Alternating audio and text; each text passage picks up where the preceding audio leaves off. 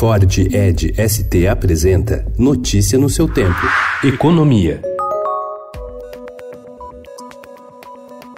A derrota do presidente Maurício Macri nas eleições primárias realizadas no domingo na Argentina provocou pânico no mercado financeiro do país, com efeitos negativos também para o Brasil. O dólar disparou e levou o Banco Central da Argentina a aumentar a taxa de juros em 10 pontos percentuais para 74%.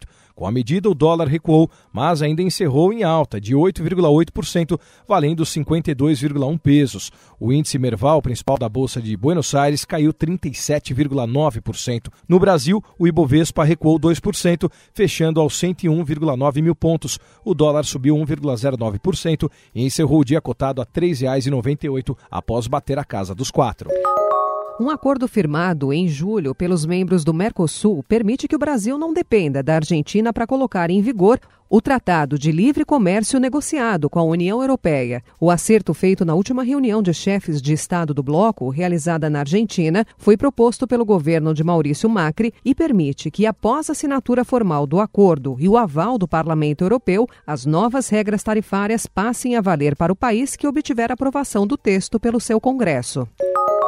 Após anunciar que estudava acabar com a possibilidade de dedução de despesas médicas no imposto de renda, o governo parece ter mudado de ideia. Ontem, o secretário da Receita Federal, Marcos Sintra, disse que a proposta que está sendo estudada agora é criar um teto para que essas despesas sejam deduzidas. Nós estamos querendo estabelecer um teto, né? vamos restringir essas deduções. É evidente que nós estamos fazendo simulações, como eu disse, para ver qual o impacto que cada uma dessas medidas terá do ponto de vista da arrecadação. Não podemos perder a arrecadação.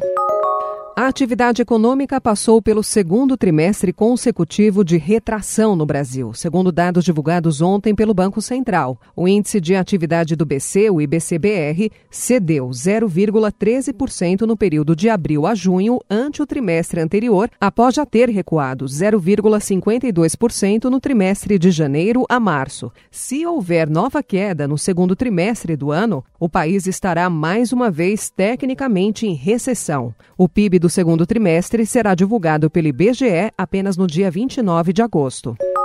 Antes da votação da reforma da Previdência, o governo pretende aprovar no Senado um pacote de ajuda a estados e municípios, segundo o líder Fernando Bezerra Coelho, do MDB de Pernambuco. Entre esses projetos estão o que define a divisão dos recursos do mega leilão de petróleo previsto para novembro e a securitização de dívidas. Para Coelho, a reforma será aprovada em setembro com pelo menos 56 votos. Notícia no seu tempo. É um oferecimento de Ford Edge ST, o SUV que coloca performance na sua rotina até na hora hora de você se informar.